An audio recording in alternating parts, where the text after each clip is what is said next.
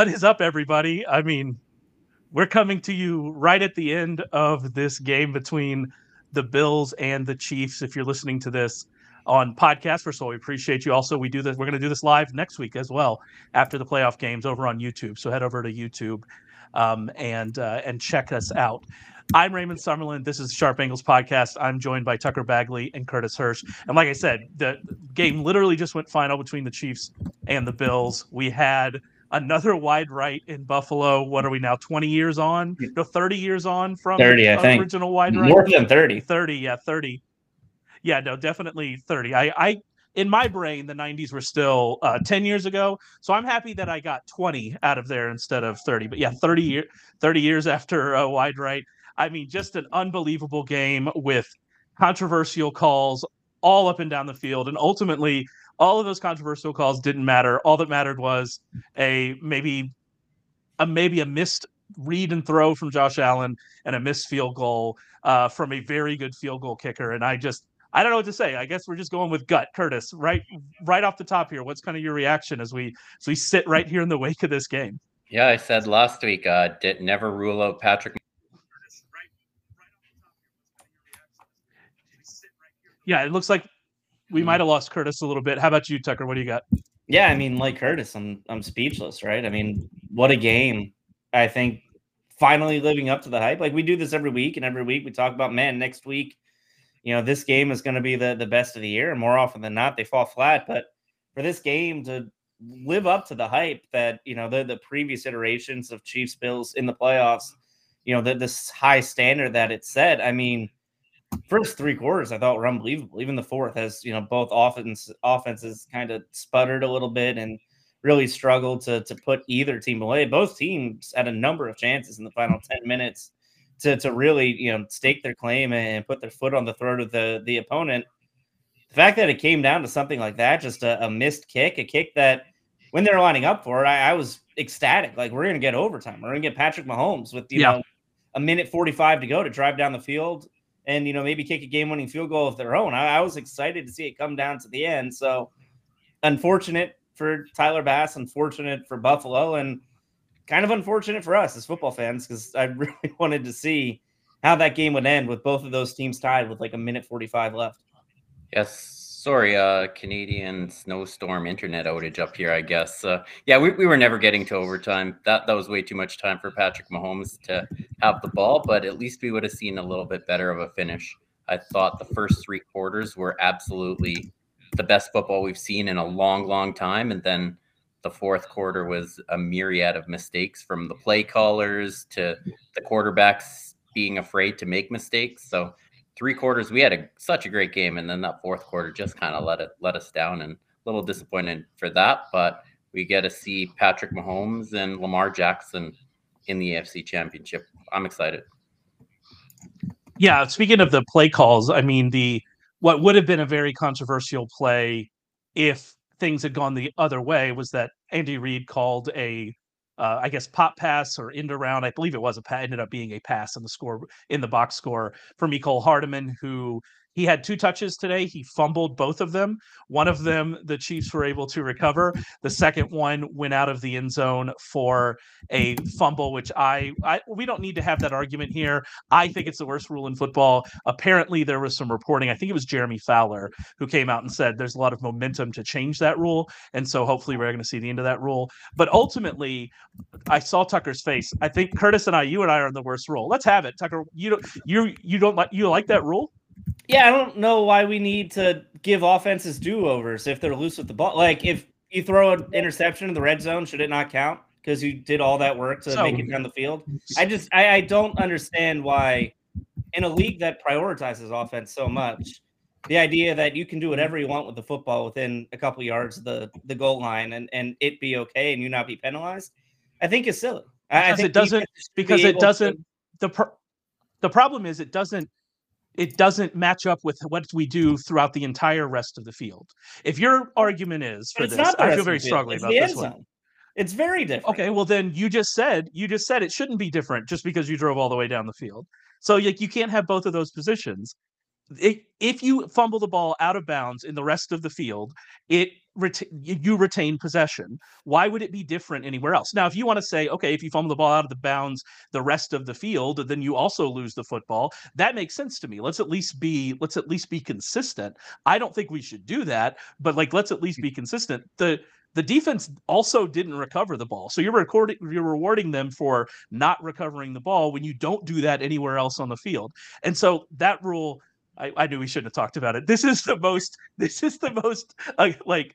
I think of all sports arguments, like I get a, like people are like, "Oh, this guy's better than this guy." I don't really care about those. This rule bothers me so much because of the inconsistency of it, because it's not what we do with any other fumble in any other place on the field, and I don't get why it would be different. It doesn't make any sense to me why we would give the other team the ball without them recovering it. That does that it's very confusing to me. But I'll let you say I'll let you have the last word on that, Tucker. No, I, I just I, I, disagree. I think in a league that you know is built on parity and built on being competitive, the idea that a defense can kind of pull a rabbit out of their hat and, and can get a stop at the goal line like that, I, I think is huge. I just I think it's entertaining. I think it's good for football. I think it makes games competitive.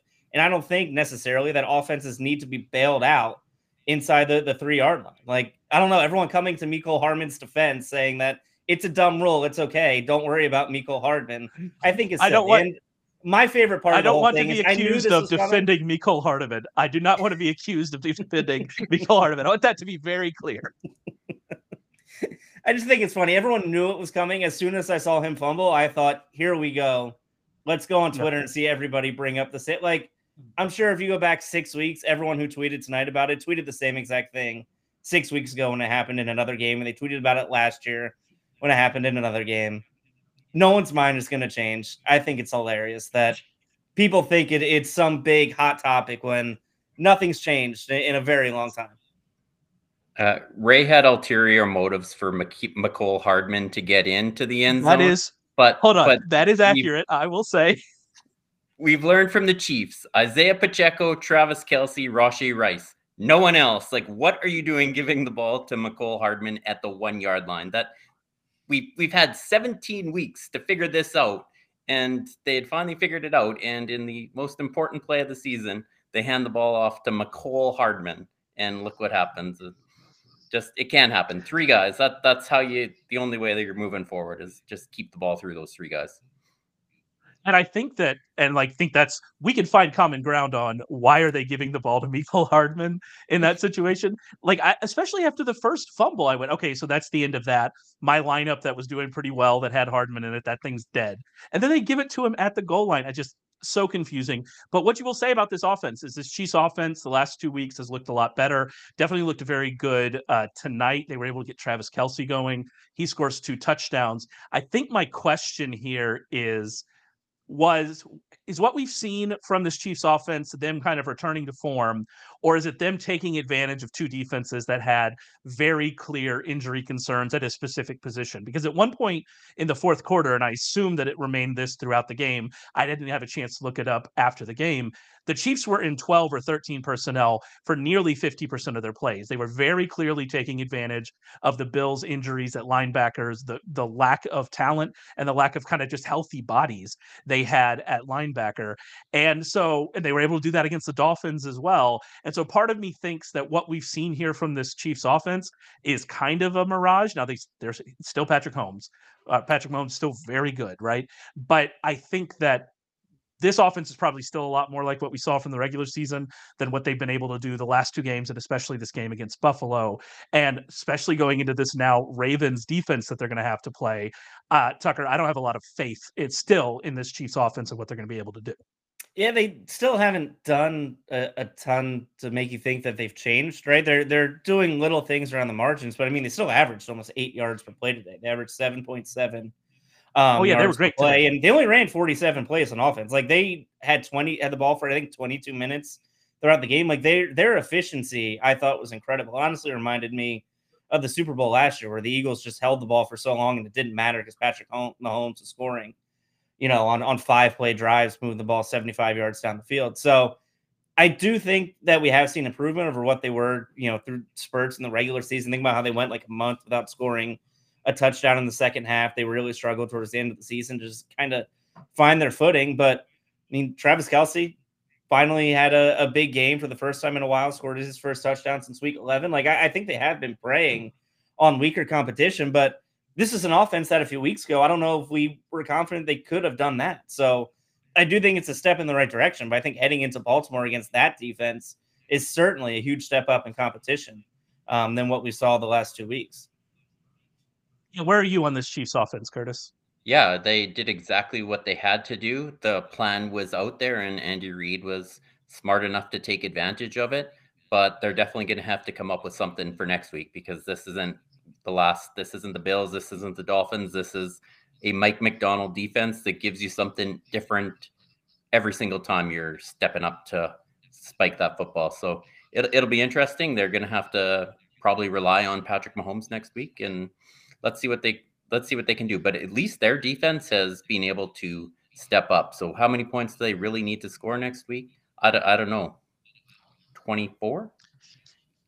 Can they? Yeah, Maybe? that's kind of where we are, especially after we saw we saw the Ravens passing game struggle a little bit against the Texans. They weren't able to get the big plays. It was, I mean, Lamar Jackson was efficient. Lamar Jackson ran for 100 yards, and their offense was fine. But we didn't see kind of like big plays and stuff out of that out of the Ravens. So yeah, maybe there's something there where this Chiefs offense doesn't have to be as good as maybe we we think they need to be. I think that's an interesting point, Curtis. Is the line out yet? Any anyone? Uh, I don't that? know. We we didn't have a chance like, to look at it. Yeah, uh, when, when is we do have here. Pat Mahomes has been more than a field goal underdog ever, if ever we do have from producer Matt here that the Super Bowl odds coming out of this game, we got the 49ers plus 145, the Ravens plus 200, Chiefs plus 350, and the Lions plus 750. The Lions continue to get no respect, no respect heading in to San Francisco. For the Bills, I mean, we do have to talk about the Bills here. I feel you just feel awful for Bill, Bills fans. Uh, another, you know, wide right. Like I, it's so tough. This team has been so good in the regular season. I real quick uh, from producer Matt. Thanks, Matt. Uh, Baltimore minus three and a half next week, total 45 and a half. So there we are. Yeah, more than a field goal underdog as it stands right here after the game.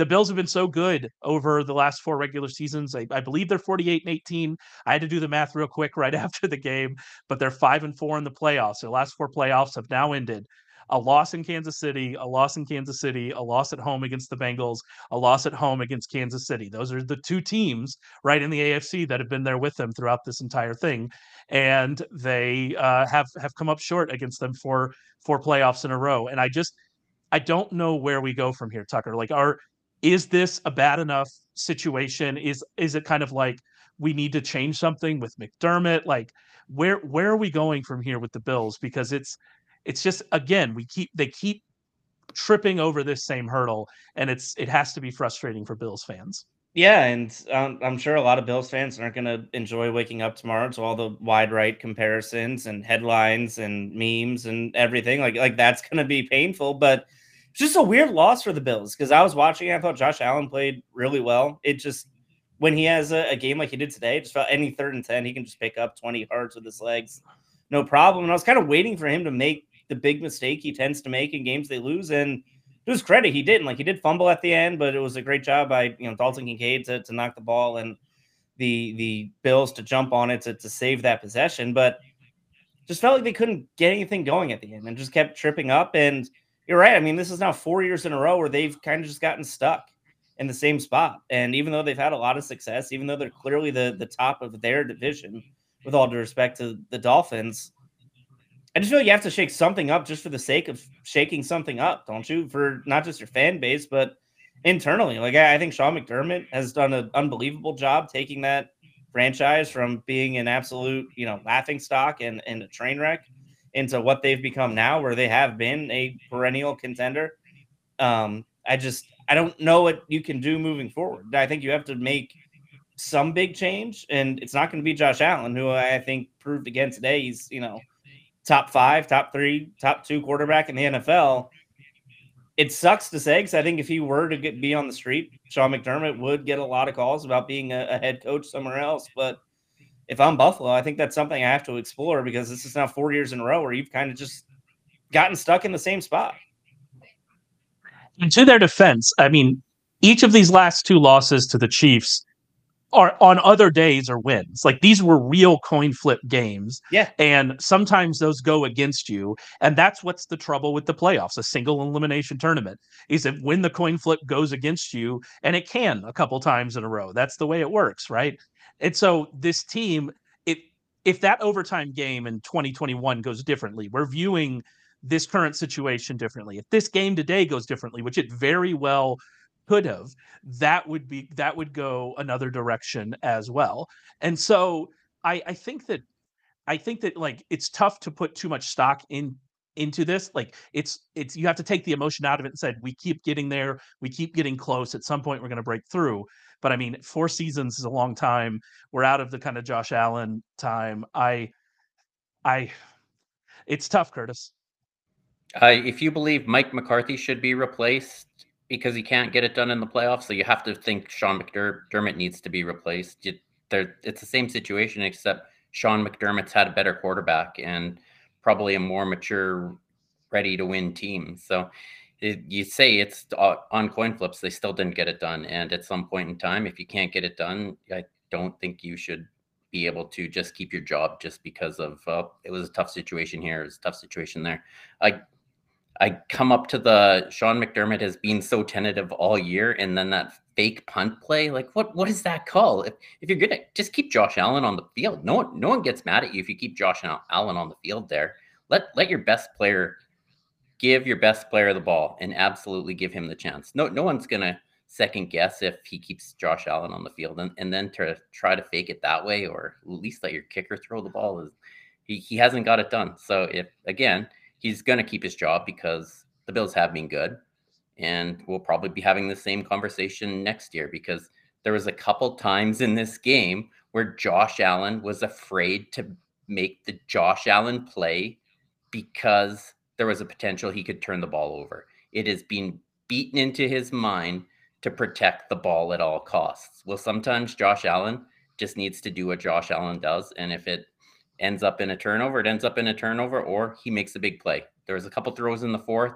He was just scared to turn the ball over, and I want to lean that that's from from the coaching side, but it, it is what it is. They had they've had a great team, and it, losing to Patrick Mahomes, it, every, everyone seems to do it. So except Lamar Jackson. Kind of a, a, counterpoint to that, and we actually had a comment in here um, from Marcus talking about the fourth down decision, which was again, um, you're exactly right. They got lucky after that fourth down decision, Marcus. Uh, but he, I kind of mentioned this at the at the beginning where I said there was a, a some weird decisions from Allen on that final drive. Uh, I believe it was Shakir he targeted in the end zone instead of taking uh, an easier pass to Diggs. And so, like, he did also kind of try to make some Allen throws where maybe a, a check down would have been better there too. So, yeah, it was kind of an odd, it was a kind of odd mix of things, Marcus. I think you're you're right on on that analysis, kind of what what was there. And again, he ended a great game, and that's what it was. It was an absolutely great game, and hopefully, we're going to get another one next week when the Chiefs go to Baltimore. The Ravens wrote a big second half they were able to pull away from the Texans. The only touchdown the Texans got was a punt return. They were able to shut down CJ Stroud, and the Ravens are headed to the AFC Championship game, as I think everybody thought they would be. I guess my question for the Ravens, kind of coming out of this, is do we have any concern? about kind of how the first half went. Curtis, when I'm thinking about like the first half, they only got 10 yard, uh, 10 points. They, you know, they was tied 10-10 after that punt return. Any concern about that, or is it just you know if they were off a bye week, it was a little rusty. You know, it was it was fine. Uh, yeah, I'm take I'm taking that uh, approach that the defense really didn't give up any. They gave up a field goal because the punt return isn't on the defense, and then then the offense got a little more comfortable in the second half. Again, they didn't have any big plays. We've seen a lot of teams carve up that Texans defense, but maybe that's some adjustment by DeMeco Ryans not to give up the big plays since the Joe Flacco, Amari Cooper game, and maybe he actually made a really good adjustment over there. But yeah, the once we saw Lamar get cooking and get moving his legs and them trusting him there, and the weather was a factor too. It, it's hard to play outdoors in Baltimore in the in the wind. So uh, yeah, I, I just have so much confidence in that defense over there that they're going to be tough to beat next week, and and then two weeks after that. we, uh, Curtis is already putting them in the Super Bowl. The Ravens are already putting on the Ravens at the Super Bowl. What about you, Tucker? Any worries coming out of that game, or are you still view the the Ravens as the clear favorite here? Yeah, I don't know if they're the clear favorite because I just have a hard time betting against Patrick Mahomes in, in any situation, or at least just discounting him. Like they they should be the favorites. They have been the best team in the AFC for the last you know three months or so. But yeah, I just I look at what they did in the second half. They just outclassed Houston. You you know, Curtis mentioned DeMeco Ryans not allowing any big plays, and as a result, they ran for 230 yards and absolutely just gashed them up the middle and, and sort of imposed their will. So I'm not necessarily worried. I think it was just a matter of them knocking off the rust, starting a little slow against a team that that played, you know, pretty inspired after an emotional win last week. Um, you know, I, I came away from that game thinking the Ravens were, were clearly the better team as they should have been. And I'm excited for two teams who might be playing their best football right now, you know, meeting in, in Baltimore next week. I, I thought the second half adjustments were really impressive.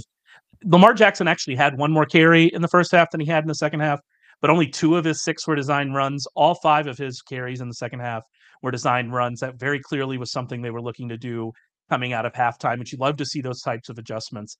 And then the defense. I mean, the defense is suffocating. And I mentioned it when we were talking about the Chiefs. The Chiefs have had an advantage each of the last two weeks with the linebacker situation, the injury situation on both both defenses. They're not going to have that here with Baltimore.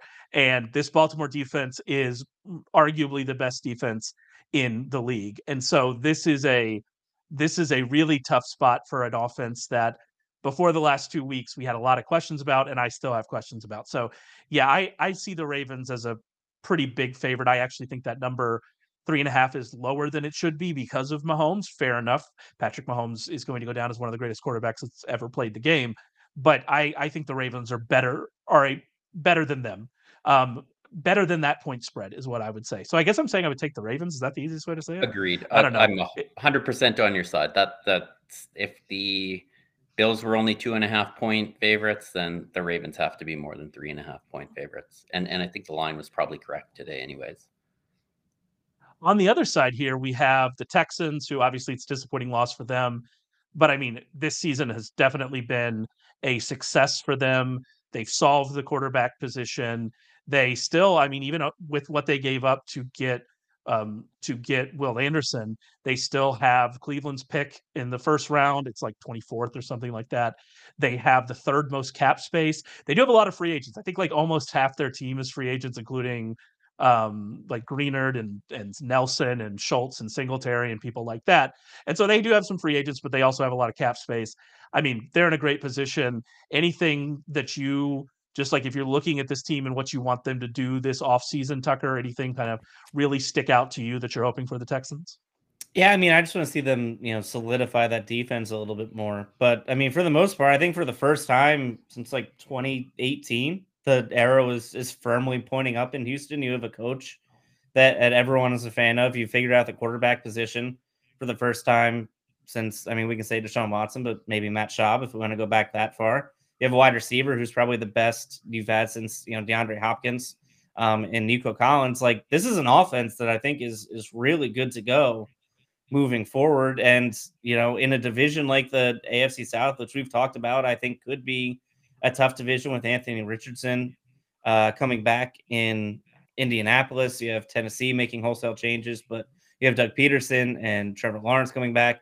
That's going to be a competitive division. But I think right now what we saw from Houston and their rookie quarterback, if they can, you know, kind of keep the offense together and, and bring back the offensive coordinator and, and kind of build on this momentum, it should be interesting to see them, you know, kind of compete. And I think having CJ Stroud being compared to not just rookie quarterbacks, but other top quarterbacks in the NFL will be the next test for him as, as a second year player.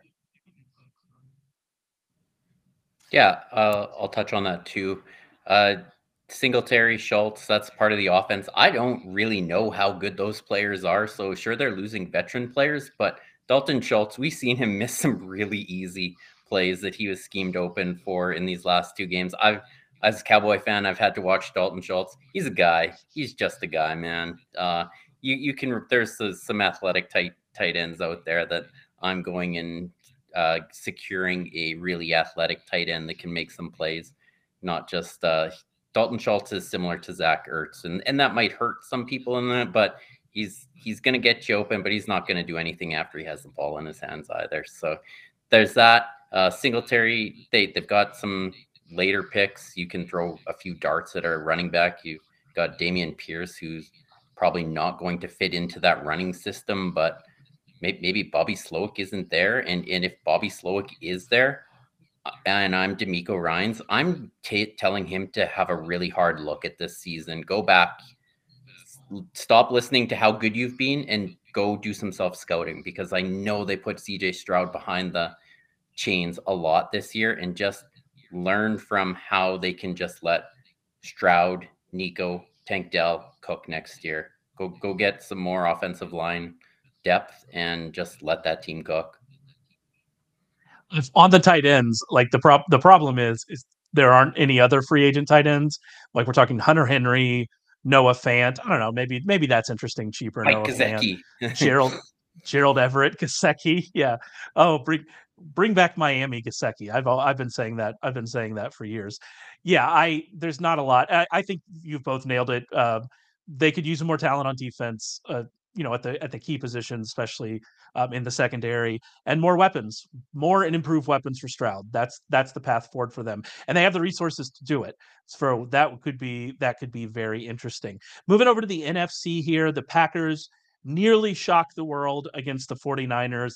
Really, I mean, pushed them. The 40, I mean, the Packers probably should have won this game against the 49ers, but Purdy pulls out a late comeback win in a game he didn't play well at all. And the 49ers are able to move on to the NFC championship game. And I guess the story coming out of this game is Purdy and how how much he struggled in this game, both with the weather and with his accuracy. And he's all over the place. And we also lost Deebo Samuel in this game to a shoulder injury. So, Tucker, you can touch on that as well. There are concerns. They won the game, but there are concerns for the 49ers coming out of this. So, I guess we'll start with Deebo Tucker, and just kind of your thoughts on him and the offense in general. Yeah, I mean, this is an offense we've talked about for a while that if everyone's healthy, they're unstoppable. And we kind of saw what happened last, you know, on on Saturday where everyone wasn't healthy, right? Brock Purdy struggled with the rain. Deebo was out the last three quarters. McCaffrey still did his thing. He had a, a hundred rushing yards and, and two touchdowns and kind of carried the load. And George Kittle had a had a pretty big day. But I don't know, for the first time in a while, they they looked kind of human. And I, I think for me, you can look at it two ways. I'm almost just as impressed that I thought the 49ers played terribly for most of the game and, and still pulled out that win. Now, Green Bay, I think, probably deserved to win.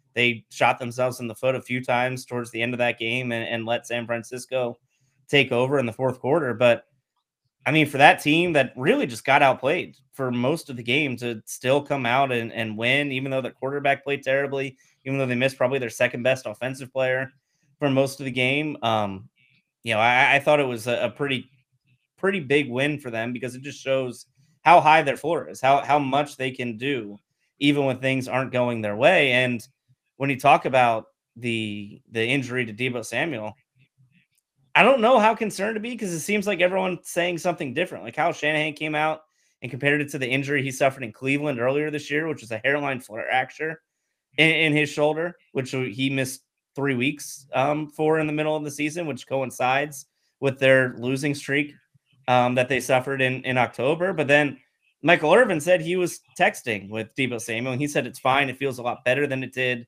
when he got injured in Cleveland, when he got hurt in the beginning of the season. He wasn't able to move his arm. He is now. So I don't think it's as bad. I don't think it's a multi week injury, but I do think it's something that will affect, if it doesn't affect his, uh, you know, activity on game day, whether or not he's active or inactive, I think it will affect his, target share and just how much he's used in that offense. Because we've seen that before too with Kyle Shanahan, where if a guy is 85 to you know 70 percent and not not fully healthy, they tend to pull the reins back a little bit and, and not necessarily use him the way they would. So I I think obviously the Deebo the Deebo injury is is important and it's a big deal. I think that a lot more is placed on this injury situation than maybe should because you know of that losing streak, that three game losing streak. I actually think some turnover variance had more to do with that losing streak than than anything else. If you look at their offense in the final two games, it was fine. I mean, Purdy averaged like 10 yards per attempt or something like that. And they got some turnovers and they ended up losing those games. The Cleveland game was bad, but the Cleveland game, like this game, was a rain game. And I think that that might be actually what we're looking at here is Purdy in the rain. He just doesn't know what to do. He can't grip the ball. He's erratic. It was very clear it affected him. I, I actually don't know. I haven't looked it up yet, but it's it's odd to me like how much it seems to affect him. And that maybe that's the bigger tech takeaway, Curtis, is if it's raining outside, then we need to be worried about Purdy. But otherwise, I think you know we'll be fine. I, I am worried about Purdy if Aidan Hutchinson is coming his way. We saw Baker Mayfield, who did a really good job of avoiding sacks all year, so that they're going to have to have an answer for Aidan Hutchinson because when Purdy's kept clean, there's no issues. He gets the ball off and and there's no rain. But once pressure comes, we saw it even last night. There was a couple times just inklings of pressure, and he just it's almost a revisiting that Baltimore game. He just made terrible decision after terrible decision with the ball, and he got away with a couple on the turnover variance last night that could have went the other way. And yeah, I, I think they're fortunate to win, but they still got the job done and we'll we'll see what happens next week. I still think they're the class of this conference. I don't think the other than Aidan Hutchinson, if he doesn't get there, Brandon Aiyuk is going to get wide open. The Detroit Lions cannot cover tight ends. They have George Kittle. Just don't let him fall to second and long, and you should be fine. And I don't know if the uh, 49ers defense is going to give up as much today as to Jared Goff, right? They they've got some answers now that they have Chase Young there. So I still like the 49ers next week. That was actually one of my one of my things for this game with the Packers is when I was trying to figure out what's the path for the Packers to win this game. I didn't know that, you know, Purdy just couldn't grip the ball in the rain. Tucker looked it up. 9.25 inches. That's not a 24 hands, percentile. So yeah, not, it is over, not, it's not Kenny over, Pickett, but yeah, he, he's over the nine inch. He's over the nine inch threshold that we hear about every draft season. Does anybody know? Do y'all know? Do we have any quarterbacks or, or any of the top quarterbacks? Are we going to get have fun hand size conversations at Purdy the combine missed, for anybody? I already missed that conversation because he wasn't even considered. Right, he was the last guy drafted. He wasn't even considered a top quote. Who cares how big his hands are? We're taking him with the last yeah. pick yeah, we didn't even have we didn't get to have the fun. But I mean, the Packers were able to get pressure. They have forty three point nine percent uh, pressure rate uh, according to TruMedia, and so they were able to get pressure. And like you said, that is something the Lions can do. And so if we are the Lions were eighth in pressure without blitzing on in the season. So they can get pressure. And so that is a, a great point that if we're looking at that Lions game, and we'll get to the Lions here in a second, that is one thing the Lions can do. That is something we have a history of Purdy struggling against, and so maybe that's maybe that's the path there uh, for him. Um, I guess I want to talk about the Packers before we get to the Lions and kind of that game. I do want to give the Packers their shine because this was a very good season for them. Uh, the question I kind of put in the doc was: Should we the Packers look at this? season as an overachievement or a missed opportunity because Tucker you mentioned it this game, the Packers had every chance to win this game. And so you might look at it as a missed opportunity. You know, you never know when you're going to get back. I kind of view it as, hey, we we did more than we expected, but it's kind of a, a tough situation. Where do you kind of stand on that, Tucker? Yeah, I, I think probably preseason the expectations or the goal of the Packers season was is Jordan Love the guy, right? Is Jordan Love the franchise quarterback? Do we have to think about about that position now, or can we wait a decade and do it all over again like we did in you know 2005 and the 90s with the Brett Favre? And I think the answer is yes, right? It's a resounding yes. Jordan Love is the guy. So I think from that perspective, it was a successful season. You probably did overachieve because you weren't expected to get this far and you know be up against a team that's the Super Bowl favorites with about you know seven minutes to go or whatever it was. But yeah, I mean that's going to be a hard pill to swallow. I think if you're a Packers fan today, kind of thinking back to that game, as you mentioned, like there were just a number of points in that fourth quarter where they had a chance to put it away. They they had a chance to to really just put it out of reach and they couldn't do it. And unfortunately, the way the Chiefs are the the you know boogie band for the Bills, 49ers are kind of that way for the Packers. Like Aaron Rodgers struggled against them throughout his career. They had a lot of weird losses to the pack or to the 49ers, even when they were prohibitive favorites. Um, think about two years ago in that weird 13-10 game they lost because of a blocked punt. Um, it just, I don't know. The 49ers just have the Packers number, even when the Packers seem to outplay them as big underdogs on the road, like they were last night. They just couldn't figure it out at the end. Yeah, I mean they the first half also. I mean they scored I think six points on three red zone drives in the first half.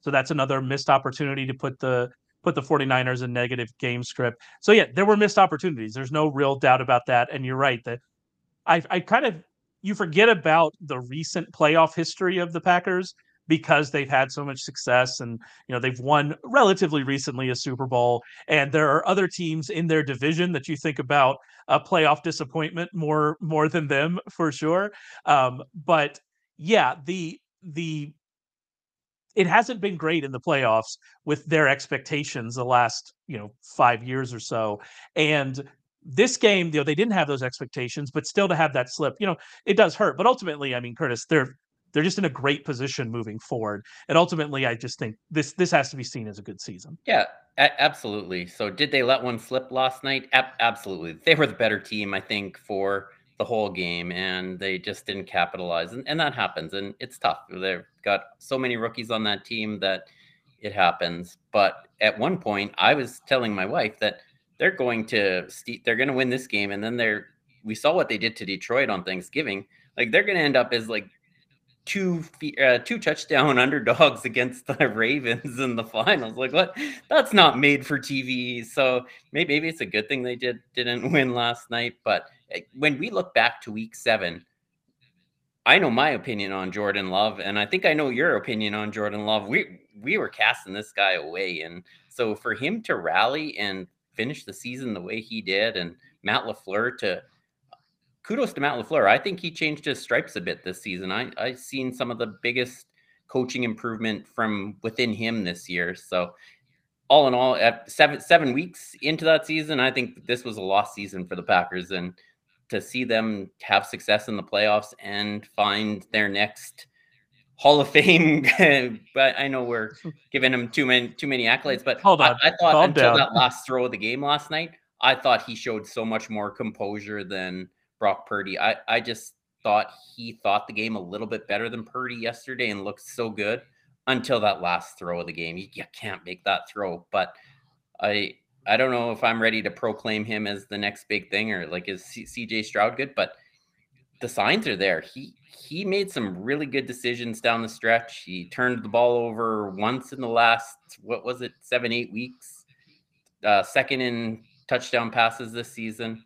And week seven, I thought they were needing to look for a quarterback to finish out the rest of the season. So pretty crazy how that turned around. And yeah, did they let it slip? Yep, but they still overachieved, and it has to be. Uh, look, you have to be happy as a Packer fan looking forward. I think that Matt LaFleur that you brought up, Matt LaFleur, is important because there was a significant, noticeable shift in the way that they ran their offense. And very clearly, they went from an offense that Jordan Love was not functioning well in and was not doing well in, really attacking deep um, and and not really trying to plan out deep shots and use play action to do so, just throwing the ball deep, and it was not working. And they fixed it, and Matt LaFleur changed and they became more aggressive in the first half and they tried to get out to leads. And I think he deserves a ton of credit. Jordan Love obviously deserves a ton of credit as well, but they figured out what worked for Love and he was able to do it. And that's obviously a big deal. I think I saw a stat. I think this is the youngest playoff team in like 50 years or something like that. They're very young. They have young playmakers. They have a good offensive line. There are some questions on there. The offensive line isn't so young. Uh, so there are some age and free agency questions. They got a good offensive line. They need some help on defense. But yeah, they're they're in a really, really good spot. The final game here, the Lions, a late interception helps them hang on against the Bucs. The Bucs did make a uh, a comeback here, but the Lions are able to win. I think coming out of this game, there are a couple stories. One of them really plays into the game next week, so we'll we'll save that one. But I think Jared Goff and what he was able to do in the fourth quarter. He was exceptional in the fourth quarter 11 of 12 for 131 yards in a touchdown. They put the ball in his hands. He was able to make the plays that he needed to make. I think that this was a very good game for Jared Goff. I don't know if that's going to happen again as we go outside in San Francisco on the road, places that things that have not been great for Goff throughout his career. But I think coming out of this game, you have to you have to feel pretty good, Tucker, about about where Goff was and what he was able to do. Yeah, I mean, he looked the part of a franchise quarterback, and it's just funny for a guy who really was cast off after a rookie, and then he was viewed as you know just Sean McVay's pet and, wasn't a real franchise quarterback. And then he was cast off by the the Rams uh, as you know just kind of salary filler and was brought into Detroit just to be the bridge quarterback until they figured something out. And now you're one win away from the Super Bowl, and and this guy, as much as anybody, is the reason for it. I just think is an incredible story and what he did in the fourth quarter in a game where it I don't know if it, it felt like it was slipping away. You were up, you know, 14 with about you know six minutes to go, and then you gave up that that touchdown with under four to go. But I mean, for the most part, Jared Goff made the plays he had to make. He, he did the things he was asked to do, and they're going to be big underdogs going into to San Francisco. That's not a place that has necessarily been kind to Jared Goff, and, and we know his splits when he's inside in Ford Field versus the road and and being outside in the elements. But I mean, man, what what we saw, I think you know earlier today I don't know if a lot of people expected to see Jared Goff do that. Yeah, and I have a I actually have a um a tweet here from Rich Eisen who said, "Here's a list of the quarterbacks to take two different franchises to championship games this century: Tom Brady, Peyton Manning, Brett Favre, Kurt Warner, and Jared Goff." Not a not a bad list to be on, uh, Goff. And also, I mean, it's just another example of how it's it's just wild how well this trade worked out for both teams. Both teams probably make this trade again. The Lions are in a much better position than where they were before they made that trade. The Rams obviously won a Super Bowl, and if you win a championship, that whatever you did to get to that championship is worth it. That is obviously a very good trade for them. And so both both teams are coming out of this, you know, feeling feeling pretty good. The other kind of part of this, and Curtis, you brought it up a little bit. I the Lions defense again, their pass defense again got lit up in this game by Mike Evans. Over over the last five games the Lions have played, they've given up 411 passing yards to Nick Mullens, 345 passing yards to Dak Prescott, 396 passing yards to Nick Mullens again, 367 passing yards to Matthew Stafford, and 349 passing yards to Baker Mayfield. I know the Lions, the uh, excuse me, the 49ers didn't, you know, their passing game didn't look great, but this week, but I mean, the history we have of them is they can throw the ball, and this feels like a this feels like a really tough ask for this Lions defense, Curtis. What we've seen from them recently.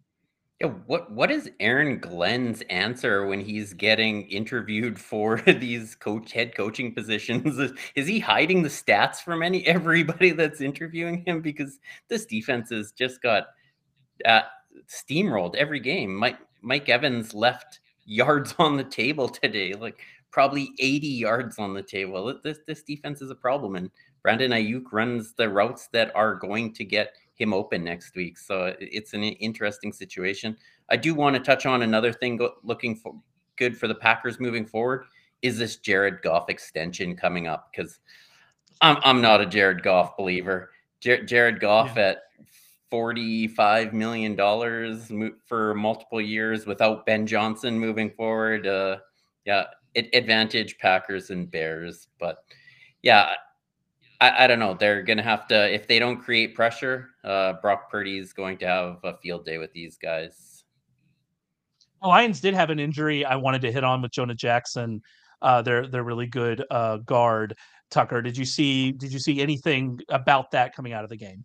Yeah, Dan Campbell said it doesn't look good, which doesn't sound good. Although Dan Campbell said before the wild card round that Sam LaPorta was a long shot to play, and I really Dan, took that. Dan Campbell made it seem.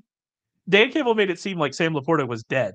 Yeah, I, I thought his played in the was completely round. bitten off. Did, like did I, I thought he'd come out of the locker was. room with nothing below his mid thigh, and and sure enough, he ends up catching the the touchdown to start the game, and he had another big game again today, um, especially in in the first half. So I don't know, maybe take it at, at face value, but I, I don't I don't know if he's going to be out there. He missed uh, some time earlier in the season. Frank Ragnow seemed to have another injury too, but he seems to play through everything. Played through a crushed trachea like three years ago during the uh, the COVID season. So I don't think anything's going to keep him off the field for an NFC Championship game. So I would expect him to be out there, but Jonah Jackson, I think, is probably 50 50 at best. And that's just because I don't believe anything Dan Campbell says right now. Yeah, that that would definitely be a blow to the offensive line, which is very important part of the Lions' success. Last but not least, here talking about the Bucs, another season that was unexpected for them to be in this position. Another, I think, what has to be viewed as a successful season. I think talking about their their kind of off season where they go from here is far more interesting than the Texans and Packers because this team was quietly kind of old, right? Especially in very key spots. They have free agents. They've got Baker Mayfield's a free agent. Mike Evans is a free agent. Devin White is a free agent. Lavonte David is a free agent. Antoine Winfield is a free agent. So they have and they have other free agents as well. So they have a lot of free agent issues. And so they're going to have to answer a question about what they really think they are. And are we just going to run this back? Are we going to try to bring back Evans and Mayfield? I think they probably have to bring back Mayfield. Or are we going to try to bring back everybody on defense? Or are we going to try to get into more of like a middle rebuilding phase in a division that doesn't seem to want to win. I, I don't know, Curtis. This is a very interesting spot for the Bucs to be. Yeah, it's uh it to have them be at this spot is pretty crazy because I didn't anticipate them having this much success this year. And I'm not a big believer in Todd Bowles' game management, but he sure knows defense and he had some early blitzes early on in this game today. And the I, I think there's enough talent there on defense that you can pick pick a couple of those free agents and bring them back and be able to find some uh, younger pieces because the defense has struggled with health over the past couple of years. That's always been their bugaboo is some of those guys don't stay on the field. So I would let the injury prone guys go. And then then you're in a situation with Baker Mayfield and Mike Evans. Does Mike Evans want to be back? That's does he he's only got a couple years left. Does he want to go chase a ring somewhere. I know there's some AFC teams with really good quarterbacks that could probably use some wide receiver help on the outside, and he would fit in really good. So, it, it what does Mike Evans want to do? And then the Baker Mayfield question. I still would I would have more confidence in Baker Mayfield than Jared Goff. I thought he looked really good again today. He was he was absolutely dealing early on and my opinion of Baker Mayfield at the beginning of the year is like shouldn't have been a number one overall pick, and he he turned some eyes this year. So kudos to him. Uh, I know Dave Canales kind of improved his play calling, so they've got a good defensive coach. They've got an offensive mind that changed his ways a bit, and so you can't really rebuild completely, but a little bit of a retool, and they're they're good enough to compete in that division. What what's the ceiling? Who knows? But there's only a couple teams that are perennial Super Bowl contenders, so you, you got to bring back what you can, and then they still have some money anyways. I mean, you have to bring back Winfield. He's young. He's a star. I yeah. think you definitely have to bring him back. Yeah. With Evans, so Evans is interesting because I assume when you're talking about uh, teams that could use a uh, a wide receiver with good quarterbacks, we're actually talking about two teams we watched play today, right? The Chiefs, the Chiefs and the Bills for sure. Evans is a Houston area a Houston area guy I, I mean, obviously the Texans have Nico Collins, but they have money and they could use some weapons. Think of Mike Evans, Nico Collins, Tank Dell. That's not a bad. That's not a bad little trio.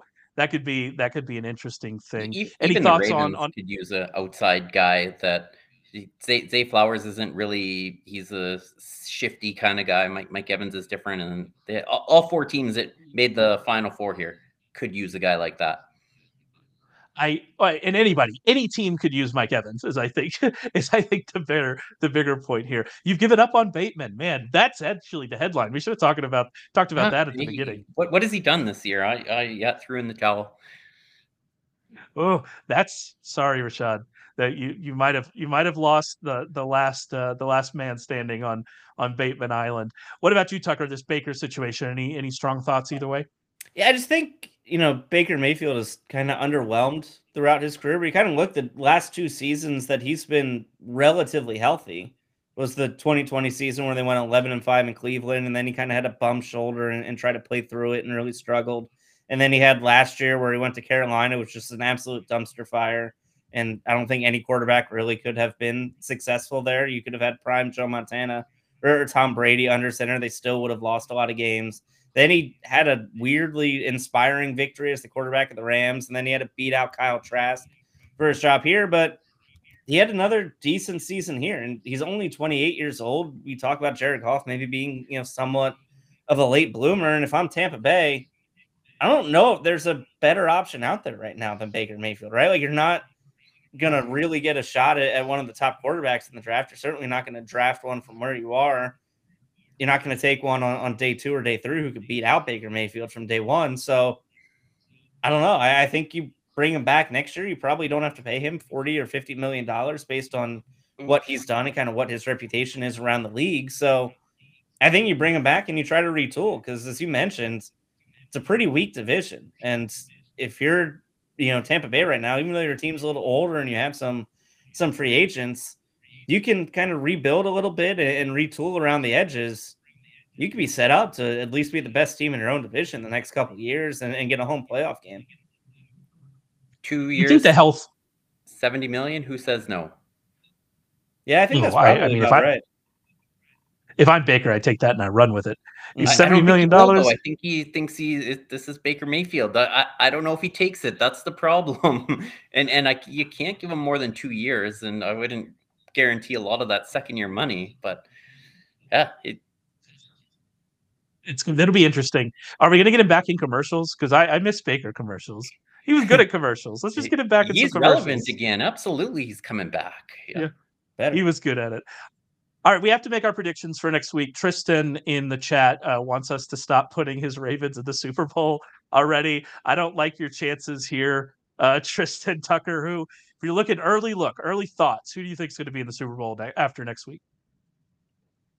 Chiefs 49ers. I'll take I'll make sure Tristan doesn't feel that upset by the end of this. I just I'll take the Chiefs and I'll take the 49ers. I think the 49ers have been the class of the NFL really from from week 1. They've had a chip on their shoulder since what happened at the end of last season and I think the Lions could have some success, especially offensively, the way the Packers ran all over them with Aaron Jones. I think Jahmyr Gibbs might have some similar success with those outside zone runs that that he tends to like um, in that offensive scheme. But I don't think the Lions can can stop San Francisco offensively. So that sets up for a fun game. I, I think it could be high scoring, but I think San Francisco is still a step ahead of everybody else. And Ravens Chiefs, like I think the Ravens are a better, more well rounded team, 100%. But I just feel weird betting against Patrick Mahomes. I know he hasn't been the same guy. I know this offense doesn't have the same weapons. I know I'm like talking myself into Rashee Rice being like the next great wide receiver, even though we had like 40 yards today, but it felt like he was really impactful. I think the Ravens should be favored. They are favored by three and a half. I just think it feels like one of those games where if the Chiefs win, everyone goes, Oh my God, can you believe Patrick Mahomes did it again? Maybe stop doubting him. Maybe stop doubting this guy. And as you know, Matt put in the chat here, plus 220 for Chiefs 49ers Super Bowl. I'll take that. What about you, Curtis? Who you got?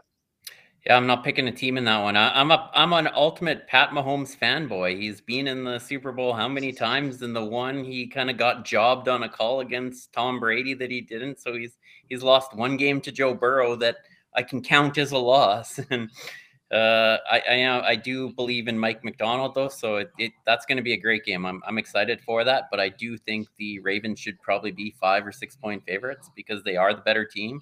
But again, I you know the conversation we had when you bet on the Eagles against Pat Mahomes. Like, just don't don't ever bet against Pat Mahomes. If if we've learned one thing in our life, don't ever bet against Patrick Mahomes, even though it worked out for you that day. It, it shouldn't have. And and yeah, I, I was, I was going to say. I, I, I don't think the last good Eagles of, win. I, I don't think very highly of this Lions team, and I, I think the 49ers, with or without Deebo, are are on their way to the Super Bowl, and hopefully they don't win in the Super Bowl. um, wait, was it the last? Was that not the last Eagles win? Was the Bills game after that? No, they beat the Bills the next week, and then I don't oh, remember what happened after that. After? and then they beat the Giants one time as well. They're still ten and one in my head. They're still ten and one, and we're still a month away from Christmas. So it's all been blocked out. It's all been blocked out for Tucker. Uh, yeah, the, the exact odds here Ravens 49ers plus 110, Chiefs 49ers plus 220, Ravens Lions plus 450, Chiefs Lions plus 750. That Chiefs Lions, I that would be a wild outcome. Absolutely wild outcome. We've got Chiefs Lions. Hmm. I mean, I think we're pretty clear where I am here. Ravens 49ers. I've been thinking that that was going to be where we go for. I think that the Ravens and 49ers have for the entire season been the two clearly best teams. And so I am I am I hope that that's what we end up with because I think they are the best teams and I like to see a rematch of of that. Well, that's it for us. We'll be back next week again to recap after the championship games, whatever happens in those games. When the Lions and Chiefs win and we end up with a wild, a wild ending, we'll be there to talk about it. Make sure you head over to our YouTube channel and subscribe so you get notified when we go live. Head over to sharpfootballanalysis.com. I have a ton of content this week coming out, and we'll be back to talk with you next week.